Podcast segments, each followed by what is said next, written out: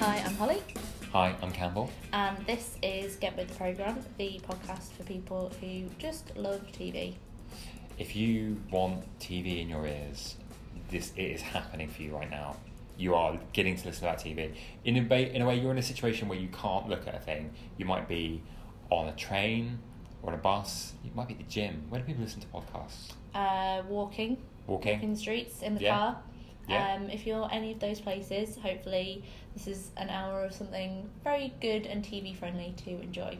Um, before we get to our guest for this week, this is just a quick reminder that applications are open for our two talent schemes that we run as part of the Edinburgh TV Festival. Uh, the Network, which is our free entry level scheme for people who are just knocking on the door of TV and want to get in, and uh, Ones to Watch, which is our more senior scheme, um, which is for people who are already in the world of TV but want to get that little bit further. Um, so there's information about both those schemes, the application process, the things we look for, and what you actually get by being a part of them um, on our websites, which uh, you can find at www.tvtalentschemes.co.uk. And the deadline for both of those is April 27th, so you've still got a little bit of time to have a think, prep your application, and get ready to hit send. So moving from knocking on a door to get to the other side, and then there maybe being another door on the other side, that puts me in the mind of the Crystal Maze, which is relevant to this week's guest, uh, Neale Simpson, who in a way has one of the best job titles in television. He's the creative director at Fizz, and he's not the creative director of Fizz. You know, if you have had like a Coke recently or a Fanta, he's not creatively directed the stuff at the top of the glass. He's creative director of Fizz TV, which um, is a fantastic uh, part of the RDF group. And Neale is good fun. My only regret with this podcast is that I did not arrange for a piano to be there. Because Neale would have made great use of it. Neale is a, a triple threat. I don't know what the three. Th- he can, he can, he can, he can sing. I think he can probably dance. He's Yeah, very funny. He's light on his feet. He's a quadruple threat as well because also he's he's an amazing television executive. So that's four things, and that's just the tip of the iceberg. Um, and uh, it's just a great person to spend an hour with. So hopefully you can vicariously enjoy that over the next hour where we talk about Crystal Maze, but we also talk about how Neale got into television. Um, which is a really interesting uh, story, and hopefully lots of things there for people to learn and pick up on. Uh, welcome, Neale. Thanks for joining us. Hello. I hope you're as excited as me to talk, just to talk about television and what you love about it and, and how you got into it. Um, I'm ready. Are you ready, Neale? I think so. We've both had because it's We are currently drinking espressos. audio only. We've Yeah. both had two double espressos, so this is going to be on. We're going to be on fire. We're going to fly by. Well, let's fly back in time, Neale, to the to the beginning. well, the beginning of time, but to when you were growing up. Can you remember what television was like for you as, as a child? Did it something you watched a lot? Did you watch it with your family? So um, my parents were in the army, so I moved around a lot when I was growing up and spent a bit of time in a military base in Germany, which was fun. Um, so we had like limited UK shows when I was in like British Sort of Forces six, seven, broadcasting. yeah, yeah, yeah. yeah. Um, and I can remember um, Johnny Ball, Think of a Number. Yeah. And I can really remember my favourite show was Tony Hart, Hartbeat, Yeah. with the gallery and Morph, Morph, of course.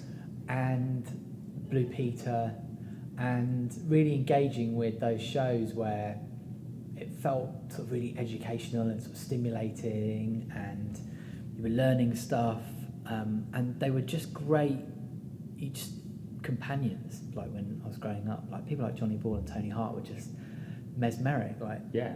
watching Just very them. calming yeah, presences. I think both of them have those sort of voices, and they do catch you at that age where you are genuinely curious. And certainly with Johnny Ball, I always remember he'd ask the sorts of science and maths questions that you, as a child, would want to ask.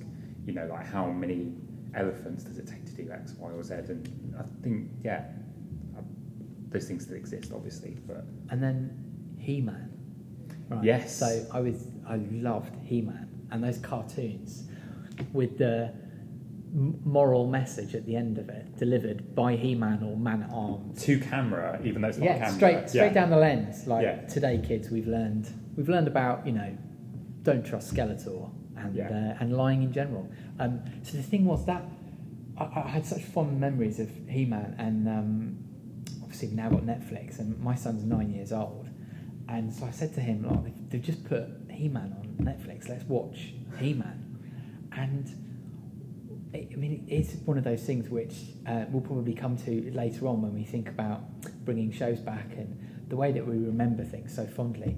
The quality of He-Man. But the animation is quite poor. I mean, it's not just the quality of the animation, the amount of animation. So the thing that was so interesting about it was they clearly had a very limited number of animated sequences, and then they'd sort of draw characters over it or put the animation on different backgrounds. So you'd have He-Man running from left to right, and then in the next shot they've just turned it the other way around, and then he's running from right to left, and then they'd have different characters doing exactly the same moves where they've just painted over the new character, but just and then the kit of parts was almost identical in the next episode.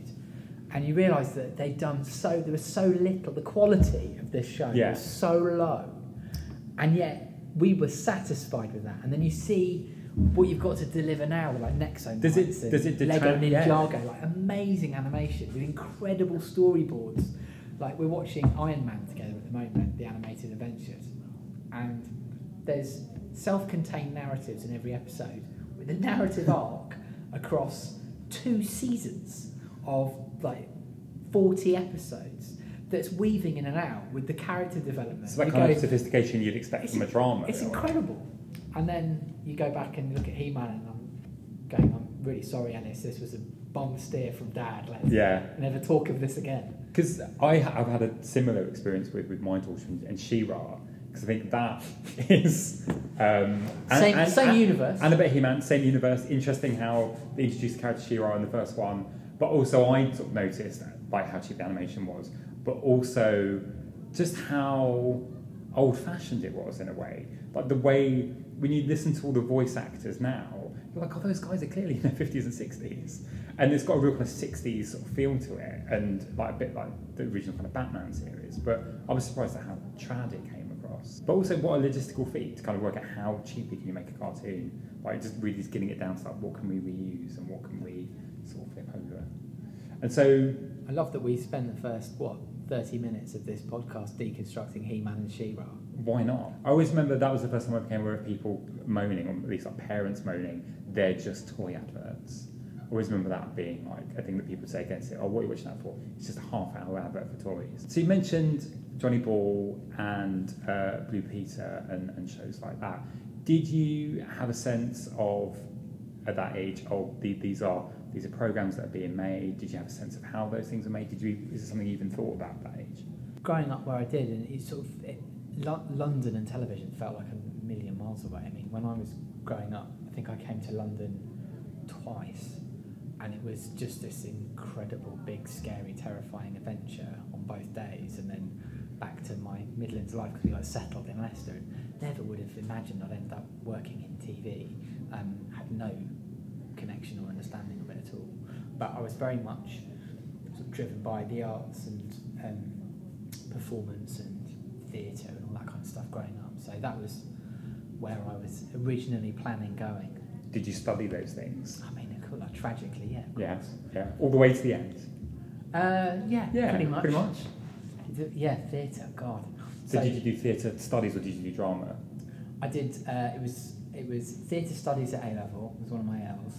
I did economics and English as well, so it wasn't Yeah. just you know all, I did the- economics all and the DOSA English. subjects. Solid choices. Yeah, thanks. So, um, and then I did uh, theatre studies and English at the University of Birmingham. And I got really into when I got on the when, when I was at um, Birmingham Uni. They they had a, a radio station, Burn FM, Nice. Birmingham University Radio Network. Love it. Yeah, and um, the Guild TV channel, Yes, a very, a, a very well respected student TV station. and, and Red Brick was the, the newspaper. And I got really involved in Guild TV and uh, Burn FM, and also ended up running our comedy club. So we had a comedy club that would uh, was on every like two weeks, uh, part of the Comedy Network, and um, so I ended up sort of hosting that, sort of comparing So those nights. And Yeah. so would you would you book the the other comedians as well, would they all be student comedians too, or So we were part of this thing called the Comedy Network, which was um, it was run by Avalon, and they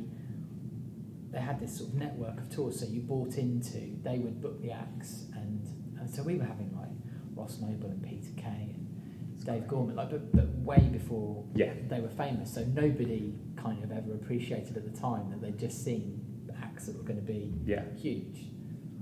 So that was like the, the, uni experience really opened my eyes up to media and producing content. And the thing I loved most was the radio. Actually, was doing the, the radio show. And then, so this is slightly tragic. So I had my own show on a Saturday, and um, which is three hours. Uh, and every show, I'd get like a couple of phone calls from different ladies okay, and um, I was used to come off air thinking, yeah, you know, I've got like this little fan base of ladies. And my best friend at university was uh, ended up being my wife, like Claire. And I then discovered at the end of university that she'd just been putting voices on. She was the only one calling, just for a bit of a laugh with her mates because of how cocky I'd be when I finished the show. No one else was calling.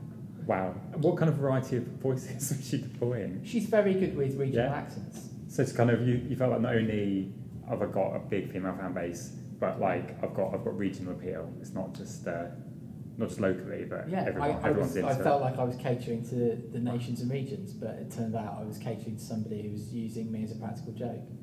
How about that? I, I had a student radio show as well. I did Did not you? have any callers in. I had a really bad slot.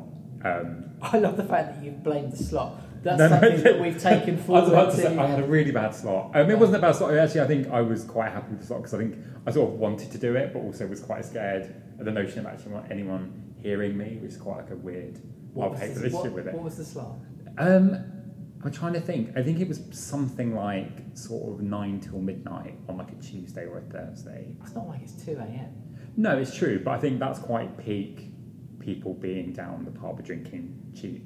Did you, what kind of like, what kind of broadcast rate? Because we had an FM license, but we could only have it for like two weeks. We like had twice a year. it was something like I remember there were lots of really weird legal things that we had to do, and I remember one thing that always stuck with me was we had to record every broadcast, and I think it could be picked up beyond um, like the campus because I went to like a campus university, went to come middle of nowhere, and they had all these really weird rules about you had to tape everything that you're, you're doing. And they worked out the cheapest way to do that because after a while tapes are quite expensive. They had a knackered old video recorder that could only record sound, and they used to put VHS tapes in it and record it at super long play. So essentially, like a, a three-hour videotape could record like 12 hours of audio. So, that, but I just felt if ever they wanted to check like the audio archive, it was just a bunch of VHS tapes that just had sound on them. Amazing. I don't know whoever would have like, evaluated those, but um, So what was yeah. your kind of, what was your USP of your show? There What wasn't kind of really. There wasn't really. I mean, it was for me. I think it was a lot of like soul and jazz, and, Oh, and I think and I think that's how because that's that's the music I like, and I think also like no one was really covering that. So I think when they were sort of divvying it up, I was like, oh, I'd love to do a show at this, well, no one else did that kind of music, so you can have that, and that's that was that was quite exciting. I remember going back and like telling my friends about it, and this says a lot about the state of radio at the time. They were all really keen to like, like oh, we'd all love to be on the show, and we'll do like we'll do like characters, we'll be like a posse, and I was like, no, thank you. But in, in retrospect, that might have been more fun. But now that I think about it, that would have been slightly more embarrassing if tapes of that surfaced. Whereas I think if any tapes did surface, it would just be me being very serious, going, Here, here's some Miles Davis. It, I don't think it was as dynamic as yours. I don't think I don't think we had any callers in. I don't think anyone could call in. But anyway, it's not about me and my radio career. It's about you. So you obviously realised, right, I'm sort of essentially sort of producing comedy and putting things together and being involved in that world, doing your own radio show. At this point, are you starting to think, well, this, rather than what I'm studying as a degree, this, this is what I want to do when I leave here? And this idea of how, where do you go afterwards, and what's so terrifying about that gap from uni to the real world is you've been in this kind of environment where you have to deliver coursework and these set time tables, and then suddenly the whole world is your oyster. People clue who to contact Yeah. or what to do. Or when No one's chasing you up as Yeah, such. no there are no interested. deadlines for life. Yeah, no one owes you anything. Yeah. Um, which is scary. So uh, I, I guess I, I realised about halfway through my degree that I definitely didn't want to go into acting or theatre. And I, I really liked populism. I love being part of the radio and the, the TV and the comedy and entertaining people. Yeah, so in my final year, I'd contacted Avalon because they were obviously booking the, the comedy nights that I was looking after, and they obviously had a huge presence in uh, Edinburgh um, at the festival and the Fringe. Yeah. So they had summer jobs as leafleters for um, the, all the live gigs. So I went up and did, a, a, did all, all of August on my feet for like 12 hours handing out leaflets in the street. Did that for a month and it was amazing. It was hard work and just so exciting fun and vibrant and meeting all these amazing people. And it felt very sort of rock and roll because the comedy thing was just sort of becoming the new rock Yeah. and roll. You know, Newman and Baddiel had not that long before, you know, sold out Wembley and, and comedy was becoming a new sort of thing. And there was like uh, Noel Fielding and Julian Barratt had just launched Mighty Boosh and Al Murray. Um, so these amazing acts. And comedy and uh, entertainment was clearly sort of where I was sort of most interested and stimulated. And I, I stayed up in Birmingham after I graduated and did some work at uh, BBC Pebble Mill. So while I was there, I wrote to I wrote to Avalon said like, have you got any opportunities? And um, I ended up going down to London, coming down to London. That was my big move down to London was to go and join their live department, looking after the Comedy Network, getting involved in the promotion and producing the Edinburgh Festival stuff, and then London tours and various other things. It was this fantastic introduction to. Yeah. And as you like, say, like kind of it's a scene. great time as well. Yeah. Like the kind of acts you must have been working with then. So I did that for a year and a bit, and then uh, went to work. and met some people who had set up a sort of comedy and theatre tiny startup. That was one of those situations where we were selling out runs. We were doing tours that were doing really well. We were winning awards for the stuff in Edinburgh, and no one was making any money. They've got this incredible business model, which was we only work with young, undiscovered talent that needs a break, Right. and we don't lock them into any management deals. So the moment that So like they, the factory records of uh, of comedy in a way. basically the moment they break, someone else is going to swoop in and, And, and, like, you poach get them. yeah, and you and then you never get any. any of the long tail of the investment that you put. So you're in. running a charity essentially. pretty much, and we were the charity case, uh, and it was just it was this glorious, naive, optimistic thing where we were working really hard, producing work that we're really proud of. Um, and, and like running at a deficit, and my uh, girlfriend at the time, who's now my wife, and um, she, I met her at university, and she was uh, a journalist, and she just bought her own place, and I couldn't afford to move in with her. Um, and I kind of realised that my job was not actually able to sustain my life. Yeah. So maybe it's time for a bit of a change. And so what happened to sort of preempt the conversation of how did I get to television? Um, my favourite show on TV at the time was So Graham Norton, and um, I remember they put an advert in uh, the Media Guardian because they were crewing up to go five nights a week, and I wrote a ridiculous letter to them um, that was, I mean, it's one of those things where if these debates afterwards, do you do you write witty, silly, flippant letters, or do you write like a straight letter? And I wrote a ridiculous letter which just seemed to chime with their sensibilities. Yeah. And they called me up and asked me to go and meet them. And I met with Graham Stuart and um, uh, one of the day producers, Amanda Sangorski, and we just had such a giggle, and they were amazing. And they offered me a job, Yeah. and I was there for about a year and a half, and that was my first uh, gig in TV. Was working on V Graham Norton when it sort of was five nights a week. It was just the best. It was very sort of mad, dysfunctional, funny. If you pound stuff. Yeah, like because it I was imagine. like you know five days. Five Yeah. days it was on air. like it's And we non-stop. had three teams, so we were on this kind of rotation system. So um, you were responsible for a show every three days. And you got obviously all the acts coming in and some are dropping out last minute. And it was uh, items with the audience on the show. It was just, it was such a fantastic sort of thrown in at the deep end introduction to TV. That's great. And I think that's interesting you mentioned about the letter thing. So I think that's something that sort of is quite common when talking about that, that first opportunity. Is like I think there's a lot to be said for the cheeky, genuine letter that's, that at least reflects you. I think writing sort of a madcap letter, if that's not really what you're all about, is probably not a great move. But it's being memorable, isn't it? It's about getting noticed because uh, I imagine they would have got millions of letters, as you say, the kind of straight letters that say like I'm a diligent, this, that, and the other. But I think if you were able, they clearly saw something in that letter, which sounds like was born out when you when you met them, that you that you could work together and that you sort of saw things the same way. Well, I think I'd probably be doing this podcast a disservice skipped the bit that was when I was working. It was called Fat Bloke Productions where we were, and so when Claire had bought this flat and I couldn't afford to pay my half of the mortgage to sort of move in with her, so Yeah. she bought she got a lodger instead, and that was the point at which I was thinking this this woman is definitely the woman I want to spend the rest of my life with, Yeah, and I can't afford to move in with her. sounds like the beginning of a sitcom premise in a good way. and and and so the, the hours I was working doing because it was like day and night working on the shows in the evening and, and obviously in the office during the day I just knew I was never going to get out.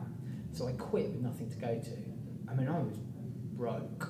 So I joined a temping agency and I gave myself a month to try and get into TV at that point I kind of decided that's Yeah. kind of where I wanted to go um, because I've done the sort of comedy and live theatre for by then about three years and I loved it but I'd learned enough to know that I mean so few people were making like a, a living out of it I mean Yeah. it's hand to mouth and I, I love TV um, I love, that was what I loved watching and I loved the idea of being involved in stuff that was entertaining millions of people not like Yeah. 20 people, or with some of our shows at Edinburgh, eight.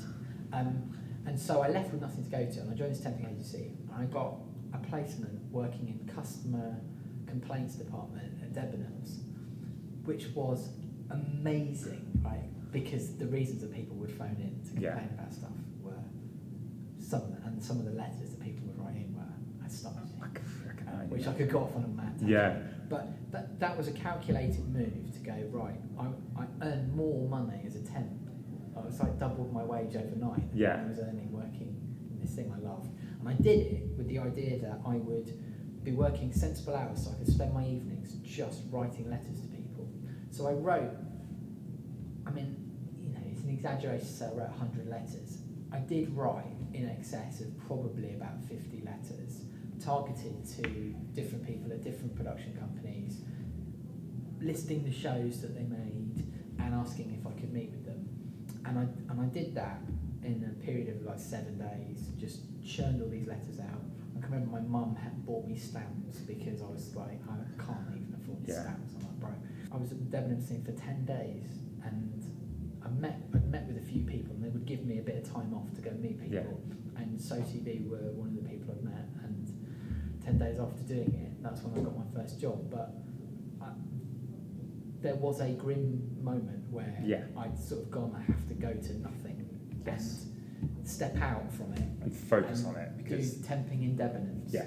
to try and break in and put those letters out there. And you know, ninety percent of the people I wrote to never wrote back, but some of them did, and I remember who they are, and I still know, still see them, and I remember the letter. that's that thing, isn't it? I suppose of if you are working kind of on social hours and you've got no time to kind of think about what your next move is, that even though it was only that, that short period, it kind of at least probably confirmed for you that like, it was the right move and you were able to have that bit of space. You know, try and avoid platitudes, but it didn't come to me.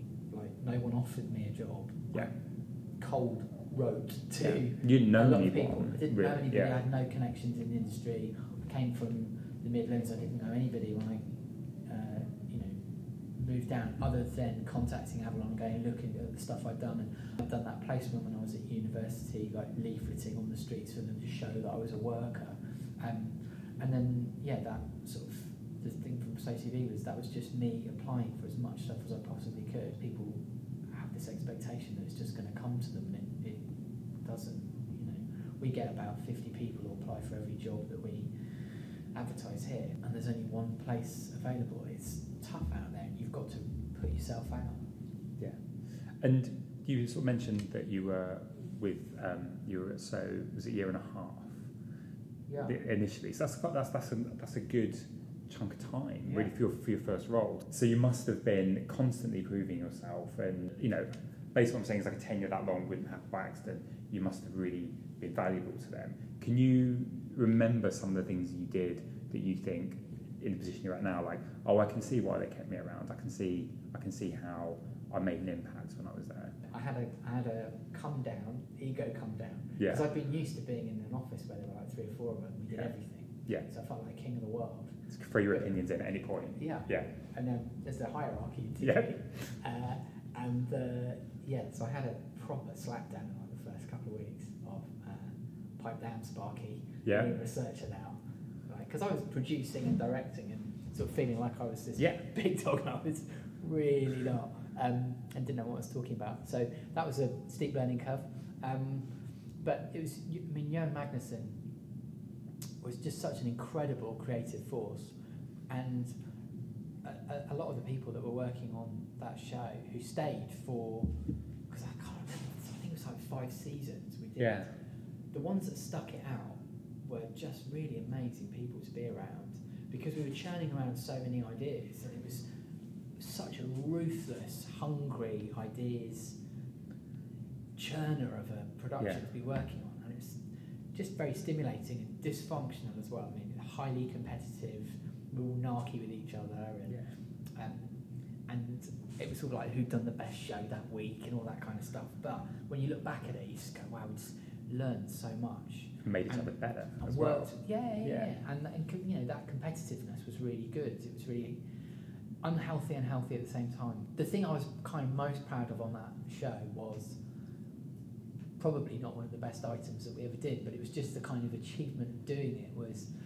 I can remember I said to Jon, I really want to do taking an audience member out of the studio and putting them live on stage in a West End musical, like in the show, Yeah. the same show. And he was like, "You're never going to do that." So I said, "Look, if I can make it happen, will you do it?" And he was like, "Fine. If you can make it happen, you can do it." And I remember got in touch with Grease the musical, and we ended up managing to get this situation where we got a guy pulled him out of the audience at the end of the first half of the show. So you'd be down at ITV Studios? Yeah, down at ITV And then Studios. that was on the Aldwych. Yeah. Right? Yeah, so it's doable. Very doable. doable. So we dressed him as a pink lady Yeah. in the studio, put him on the back of a bike, drove him uh, to the stage door, Yeah. and pushed him out on stage to be part of the finale of uh, Grease the Musical. All pretty much in like real time, but it was just Yeah. one of those things where when it goes out on air, you're going, "My God!" Like We made we just took a guy Yeah. on the back of a bike and put him in a West End musical. Nuts That's and nuts. silly, but Yeah. just joyous. It was just that fun inventiveness, and that was the thing I loved most about the job. It's just you have these mad ideas, and then you get a chance to do it, and then you know people watch it, and it brings them happiness, moment of happiness in this Yeah. mad world. And using that sort of muscle over the, over that sort of period you were there, like developing ideas all the time, you know, the sheer sort of quantity, is that when you sort of realised sort of developing ideas and, and bringing things to life is, is something I sort of love and I'm pretty decent at? Oh God. Uh, well, w- when we knew that it was going to come to an end, loads of people went off, obviously, to different shows. Rightly or wrongly, the show that I really wanted to work on was Des and Mel. So, and I think it was because it was the only other five days a week type Yeah. show. I just, Yeah. I really loved chat. I really loved that So that's mid afternoon, was it? mid afternoon with Des Mid-afternoon, Yeah, yeah. in his mid Yeah. seventies, and um, so I, I wrote to the guy who ran the series at the time. Could you tell us now what, what is a kind of Des and Mel type idea? And We were, we were trying to bring more. I'd been like brought in to try and do more sort of mischief and I guess sort of Yeah.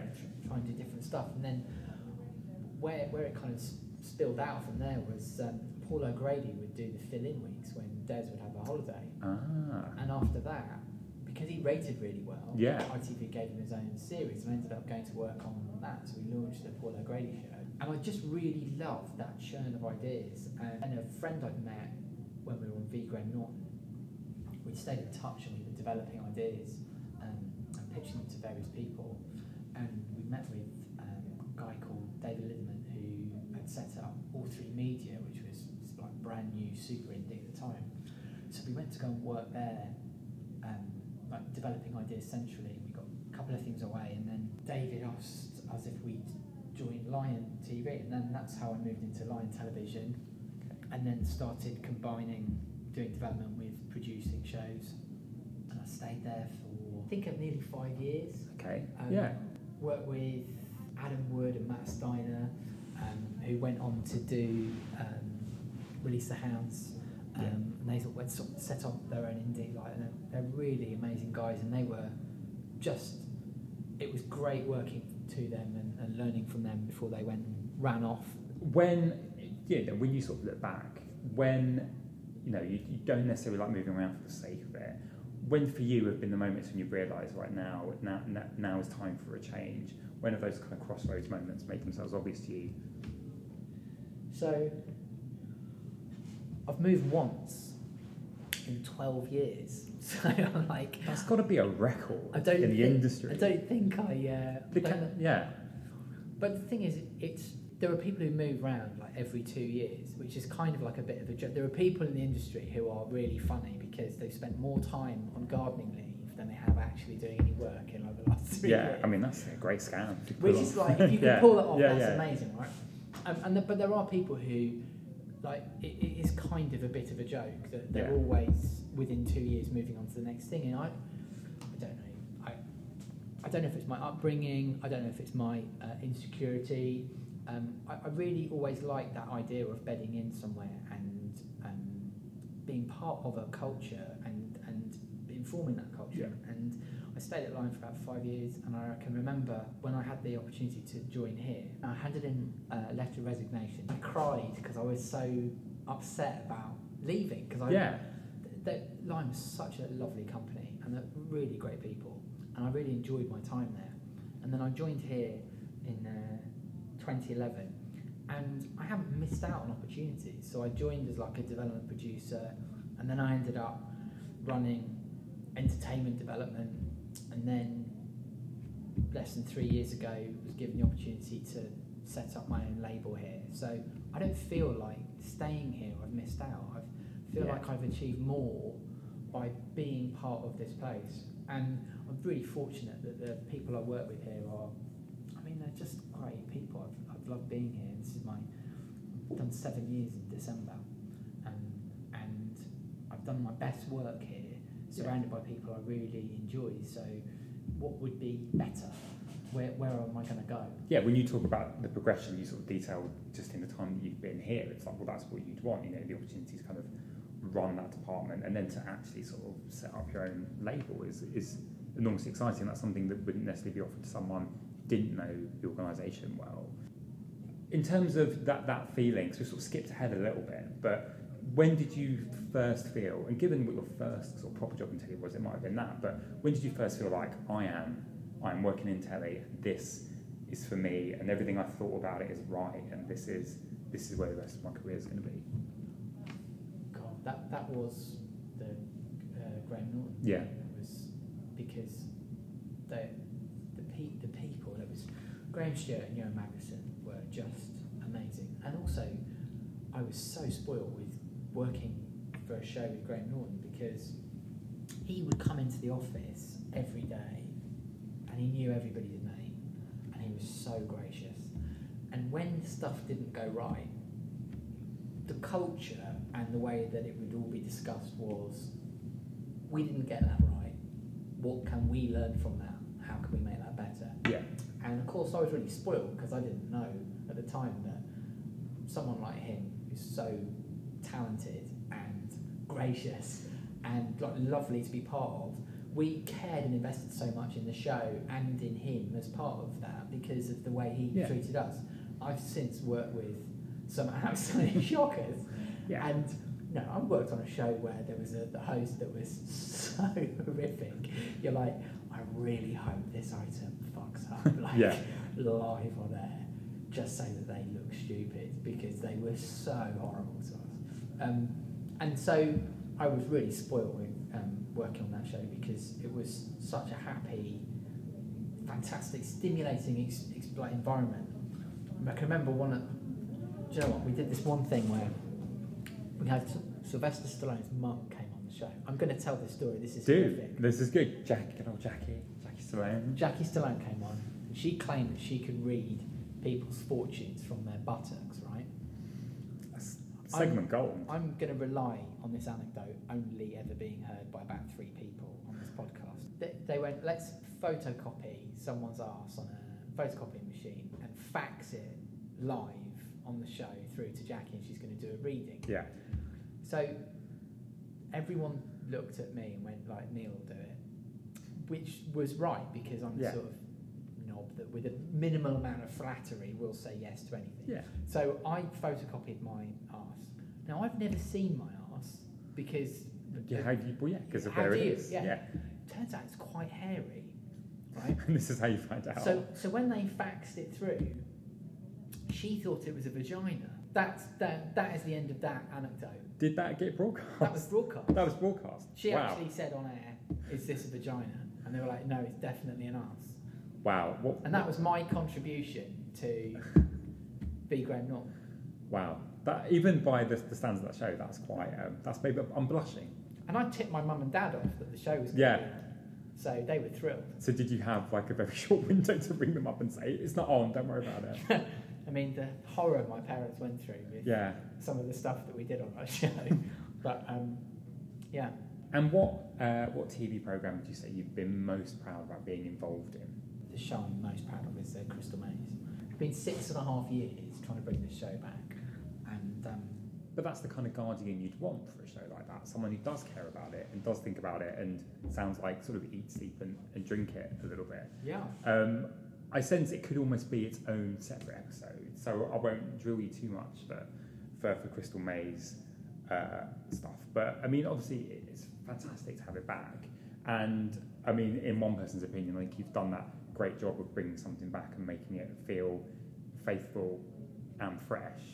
But is that something that you just sort of worked out organically by instinct, or at the beginning were you very much these are the these are the non-negotiable pieces of what makes the crystal maze the crystal maze, and here are the things we can sort of play with, or was it a more organic experience than that? it's very much a team effort. And um, I think sometimes when people try and take credit for things, so you know where you see those sort of articles in broadcast magazines, Yeah. and dudes taking full credit for creating something that was actually a format that someone had optioned. Yeah. I feel like I feel like Strictly is quite big one for that. I feel like about 50, Well, 50 people invented Strictly. more people claim to have invented Strictly than have actually watched the show. Yeah. I think. Uh, same with Weakest Link as well. That's another one. Yes. Um, but I, I think uh, coming at it from someone who was just a super fan of it and had spent so long trying to get it away, the most important thing was bringing in uh, a team of people who cared about the show as much as, as we did. There are some people who had just such a significant impact on it. So um, James Dillon created the original maze, and one of the first things we did was get him to come in and ask him if he would rebuild the maze from scratch. And it was such an important thing to have him part of it because he'd been and seen it all, so he knew all the pitfalls. And then we had this amazing games team led by Anna Kidd. Um, first thing when she came in was she cut this timeline of every single game that had ever been on screen from all six series, firstly by zone and then by game type. So you'd watch all the Aztec games Yeah. by skill and then by mystery. She analysed all the games, and then her thing was, we're not going to repeat a single game. We're going to learn what the DNA of those games are, and we'll do a nod to the past because there's only Yeah. so many mechanics out there. But as much as possible, it's going to all be new. And that was part of the spirit of the original series is that they never repeated games across the series. They always did new stuff, and, and that's credit to her and that team that they really pushed forward the kind creative. Um, Richard Ayoade was uh, that was uh, us and absolutely Channel Four as well. Identifying very early on who we wanted to have a distinctive voice for the show because having some kind of in a, in a normal suit game show host type person would have killed the show, Yeah. and he's got such a unique character. And getting him involved early, early on, helped us set the tone to how we wanted to approach it. So it made it easier when we were having the tortured conversations about do you bring back Mumsie, literally, or Yeah. do you bring back the spirit of Mumsie but reimagine it in a different way? And then there are things where you have to make. There are lots of little things I don't think people really appreciate. So some people complain about the fact that um, the transitions between zones aren't the same as they were. So back when the show was originally on, there were two ad breaks in the commercial hour, Yeah. and the shows were like 50, 55 minutes. Yeah. And so a transition, a move from one zone to the next, would come in the middle of a part. Yeah. And it would be like this unbroken thing. So we've got three ad breaks. It makes logistical sense to put the bit where people aren't playing a game over the ad break. So we have our transitions split over the ad breaks. And people are like, they're not doing the transitions in the same way. No, we're not. No. Yeah. And Maybe then- you could film them and release them as, as, Yeah, as, as online should, maybe we should. content. And then it's like other things as well that people have to don't. You know, and it's right that viewers don't have to consider it, but sometimes people who are a little bit unfair sort of don't appreciate the bigger picture of. You know, the- when the when the maze was originally built, you would move from one zone to the next in exactly the same way in every show. You just start in a different zone, but you'd always go from one zone to this to the Yeah. ne- next zone, and that's because 26 years ago you didn't have to worry about diversity and representing people of disability uh, who maybe can't climb a wall or Yeah. uh, run up a ladder. Um, so w- we did it in a way where the maze is open to everybody, and to do that means you have to approach transitions in a different way to make it more fluid. Because Yeah. what you don't want to have is, oh, that's the route that you go down if you are disabled, but all Yeah. the normal people get to go a different way. That's Yeah. absolutely tonally wrong. So you do it in a way where you go, one week we'll do it this way, one week we'll do it the next way, and then some people are going, but it's not the same every week. It's not the exact literal same thing, and you go, oh, is our time traveling game show mixing it up slightly? Yeah. Sorry to offend you. Um, so there are those things that you agonise over and you pour over in an overly sensitive way when someone writes a comment on Twitter. Um, can you remember how you felt the first day you were on set when it was complete? There's a there's a photo of me sat in the hatch at the top of the wall on Aztec Zone, looking like a kid in a candy shop, just looking at this maze that James Dillon took. Think for all of us who were working on the show, we loved that show so much. Um, you know, I was 12 years old when the show first aired, and I can remember coming home from school and loving it. And um,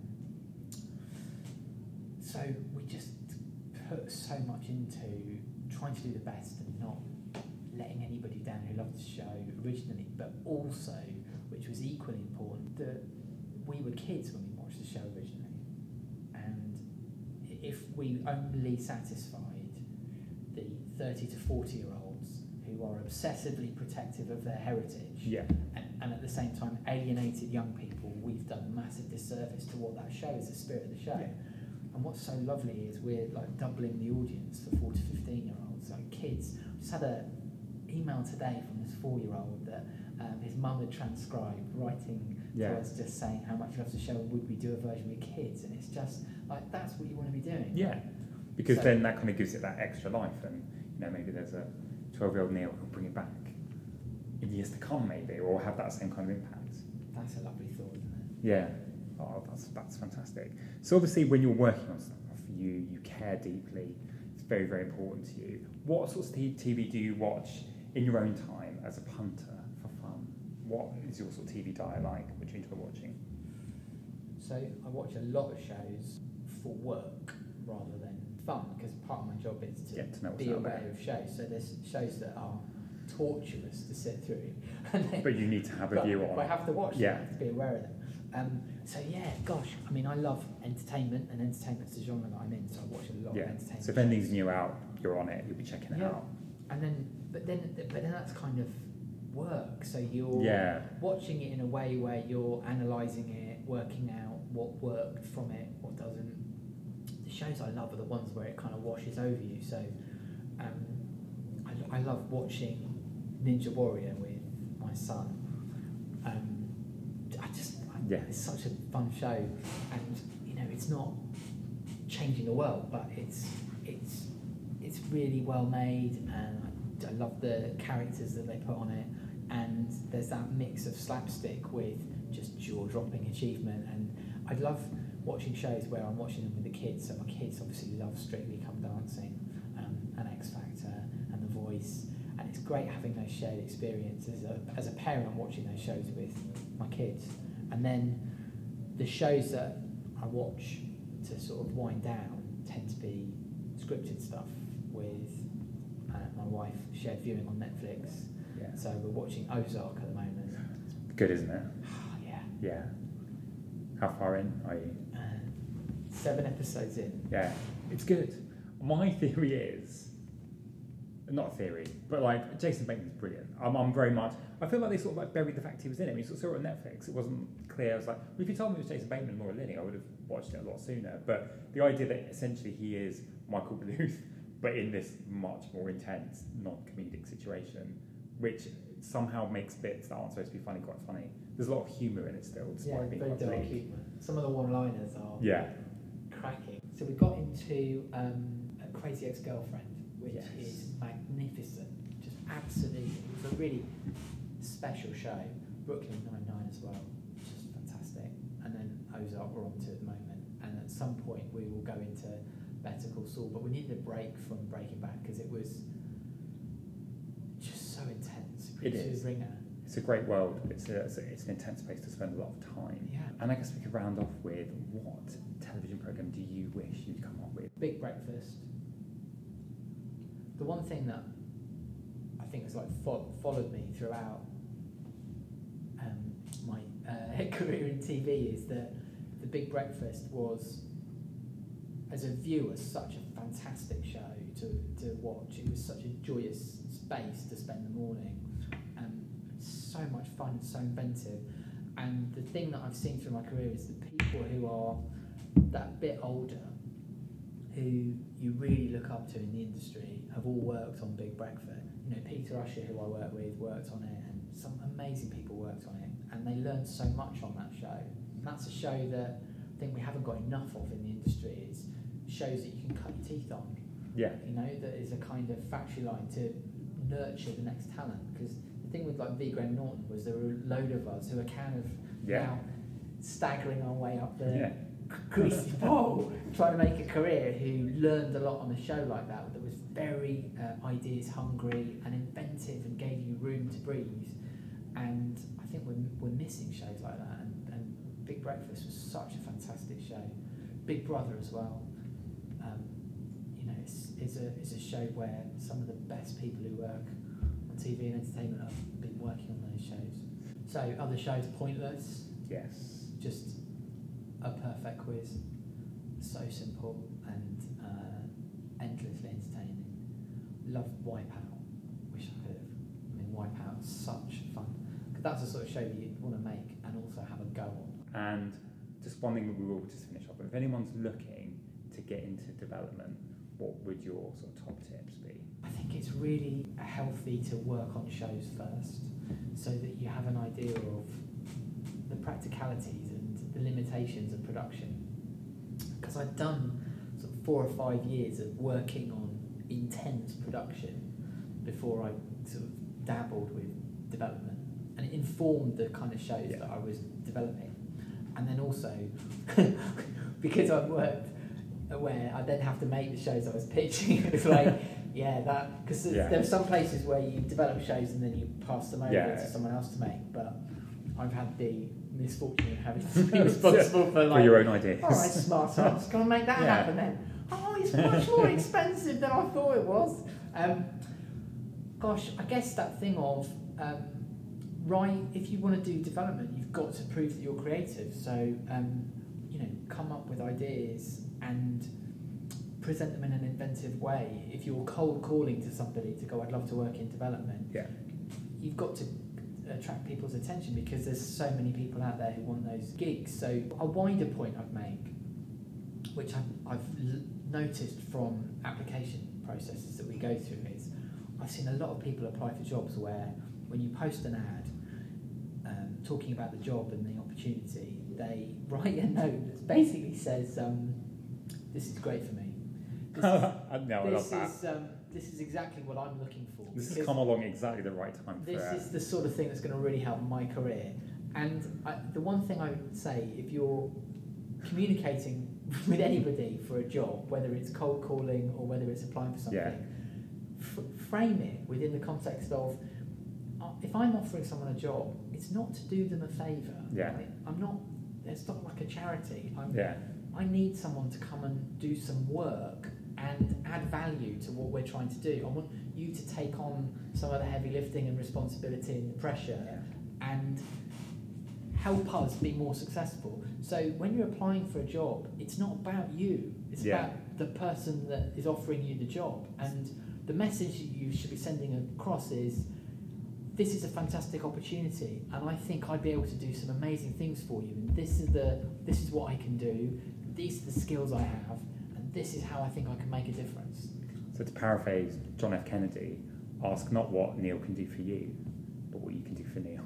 If you are applying for a job with Neale, or indeed anyone. Yeah, yeah. Yes. That's, that sounds so much better than the ramble that I just came out with. But I think that's really, yeah, that's really important. I think that's good advice for anyone, for any job.